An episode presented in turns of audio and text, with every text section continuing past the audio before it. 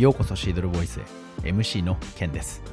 この番組は日本最大の エーアイ コミュニティシードルが運営する エーアイ 情報共有番組です。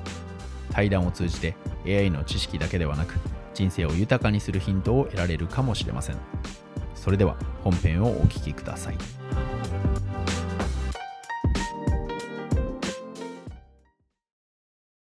今回はデータサイエンス関連の技術サポートを行いながらアプリケーションエンジニアとして働く田口美沙さんにお話をお聞きします。田口さん、よろしくお願いします。よろしくお願いいたします。はい、えーとですね、今回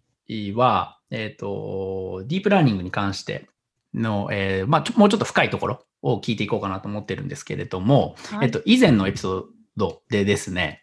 ディープラーニングというのはマシンラーニングの一種であると。ディープラーニングというのはマシンラーニングに比べて大量のデータを扱うことができる。そしてディープラーニングでは特徴量を機械が自動で学習することができるといったことを学んだんですね。はい。はい。でですね、今回大きく大きくふたつのポイントについて聞いて、えー、聞きたくてですね。えっと、ひとつはディープラーニングの、まあ、もう一度なんですけど概要っていうのところと、うん、技術的、もうちょっと一歩踏み込んだ技術的な説明。そして二つ目が、えっと、ディープラーニングがビジネス、産業、社会に実装されることによる利点と、あと改善事例というのを、えっと、はい、お, お聞きしたいです。はい。はい、わかりました。ま、はい。まず一つ目ですね。えっと、はい、重複してしまうのですが、えっと、ディープラーニングの概要といったところを、はい、えっと、お聞きしたいです。はい、そうですね。はい、わかりました。あの、以前のエピソードを聞かれている方もいらっしゃるかなと思いますし、あの、G 検定とかをもし受けられている方がいらっしゃったら、あの、もう内容、あの、ご存知の内容かもしれないんですけれども、まあ、ちょっとあの、また、まあ、復習も兼ねてご説明させていただきますと、まあ、ディープラーニングっていうのが、まあ、一番、あの、外枠にあるのが エーアイ ということで、まあ、あの、人間が頭で行っている処理を、まあ、機械にどう実装させるかっていう、まあ、そういう研究とか、まあ、そういう開発の部分っていうのがまあ一番大きな枠としてあるんですけれども、その中にえ機械学習というのがあります。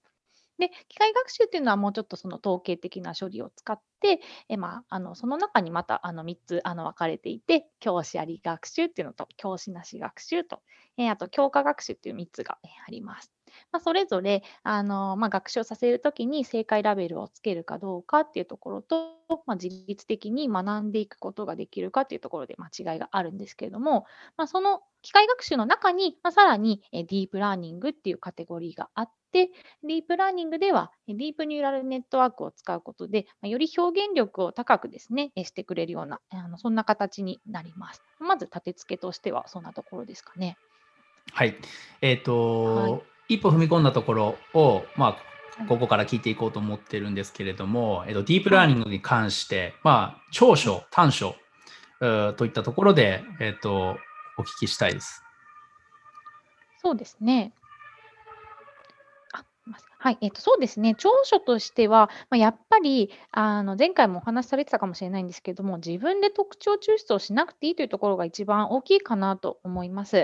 はい、えっと、機械学習ですとどうしても、まあ、やっぱりこう自分でえ特徴量っていうのをまあ計算させて、それを使ってあの学習をしていくので、まあ、ドメイン知識と、まあ、いわゆる呼ぶような、まあ、専門知識のようなものが必要になってくるといったところが、まあ、機械学習のデメリットになっていて、まあ、そこ の, あの知識がなくてもできるのが、うん、ディープラーニングのいいところになってきますね。はい、えーと、今のところで、えーと、特徴量のところですよね。特徴量を、はい、えーと、人力でやらなければいけないっていうところが、えーとまあ、マシンラーニングと言っても、そうですね。どういうふうに言えますでしょうか。はい、認識は間違いない。はい、そうですね。あ、はい、おっしゃる通りですね。はい。はい、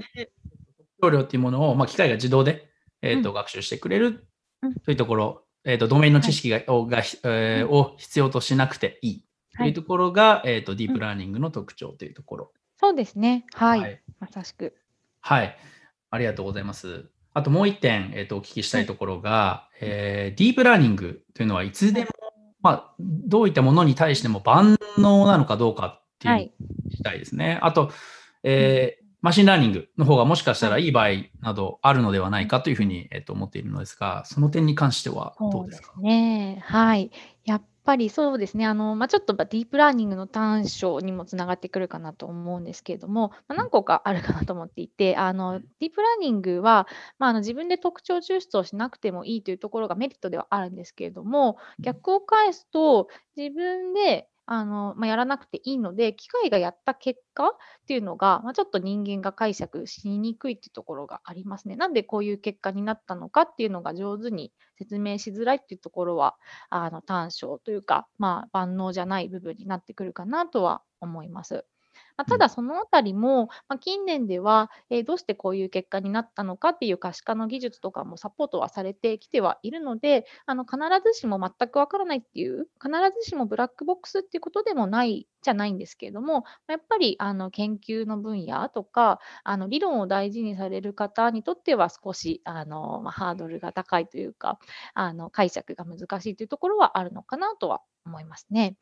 で、マシンラーニングの方がいい場合っていうのは、まあ、そうですね、まあ、ある程度ドメイン知識がある場合っていうのは、まあ、マシンラーニングの方がいいかなとは思います。というのも、ディープラーニングはやっぱり大量のデータを扱って、で機械に学習させるという側面がありますので、データもたくさんないといけないですし、えー、その大量のデータを扱うための、えー、計算機というか、まあ、パソコンとか、まあ、そういう シーピーユー とか ジーピーユー があのよく使われたりもしますけど、そういったあの計算の環境もしっかり整えていないと、ディープラーニングではなかなか精度が出せないところもあるので、あの少量のデータでスタートさせる、かつドメイン知識があるという時には、あの、うん、マシンラーニングでもあの、はい、十分いい、はい、性能が出るかなと思います。はいえっと、今のディープラーニングのところで、まあ、データが、えっと、かなり必要ですよって言ったところ、はい、あったと思うんですけれども、うん、えっとじゃあデータを、えー、とどうやって、はいえー、多く取得していくか、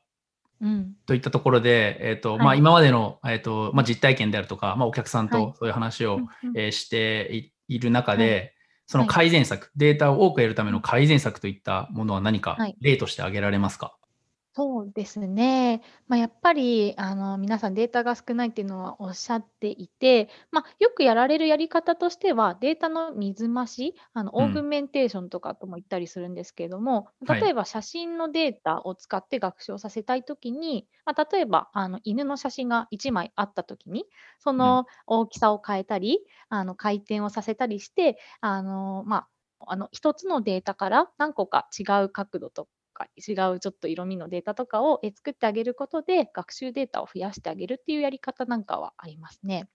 うん、あとはそうですね、あのちょっとこれはあの毛色の違うお話かもしれないんですけれども、まあ、物理モデリングとかができるような場合ですと、あのシミュレーション環境でデータを作ってしまって、あのなんでしょう、実データが取れないものもシミュレーション環境でデータを作ってしまって、それを使って、えー、ディープラーニングとか。まあ、それは機械学習の場合もそうなんですけど、うんまあ、そういう形で新しいデータを作るっていうやり方なんかもありますね。うん、はい。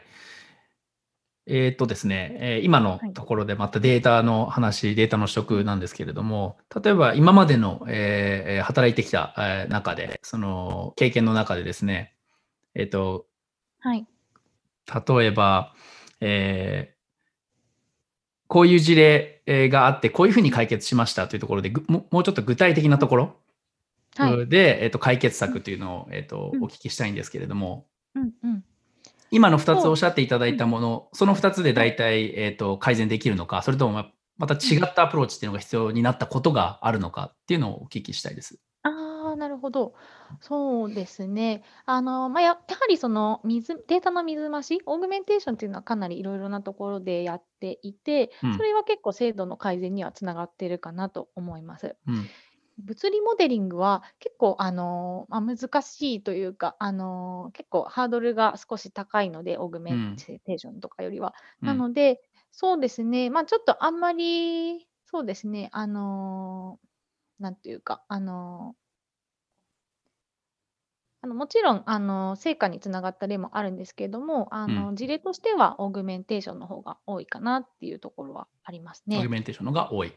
そうですね。はい。あとはあのデータの偏りを補正する、あの最近だとスモートっていうあのあの技術とか、うん、あのまあ、要はデータが少ないものをあの水増しするようなところですね、うんうんうん、そういったあの、まあ、ちょっとオーグメンテーションにも似てるかもしれないんですけど、はい、そういったあの新しいデータを作るっていうところも、うん、最近だとちょっとあのご紹介する機会が多いかなっていうところもあります、ね、はいはい、いってん、えっと、個人的な、えっと、興味、はい、疑問に思ったところなんですけど、はい、例えばディープラーニングを、えっと、会社の、うん、えーまあ、ある領域で実装しようとしましたって言って、はい、まあ、オーグメンテーション、先ほど言った、はい、えっとはい、えっと、もう一つ目のところを適用しようとしたときに、うん、まあ、あんま良くないね、できないねってなって、ディープラーニングから、はい、えっと、機械学習、そのマシンラーニングの方に、こっちの方がいいんじゃないって言った事例とかもあります？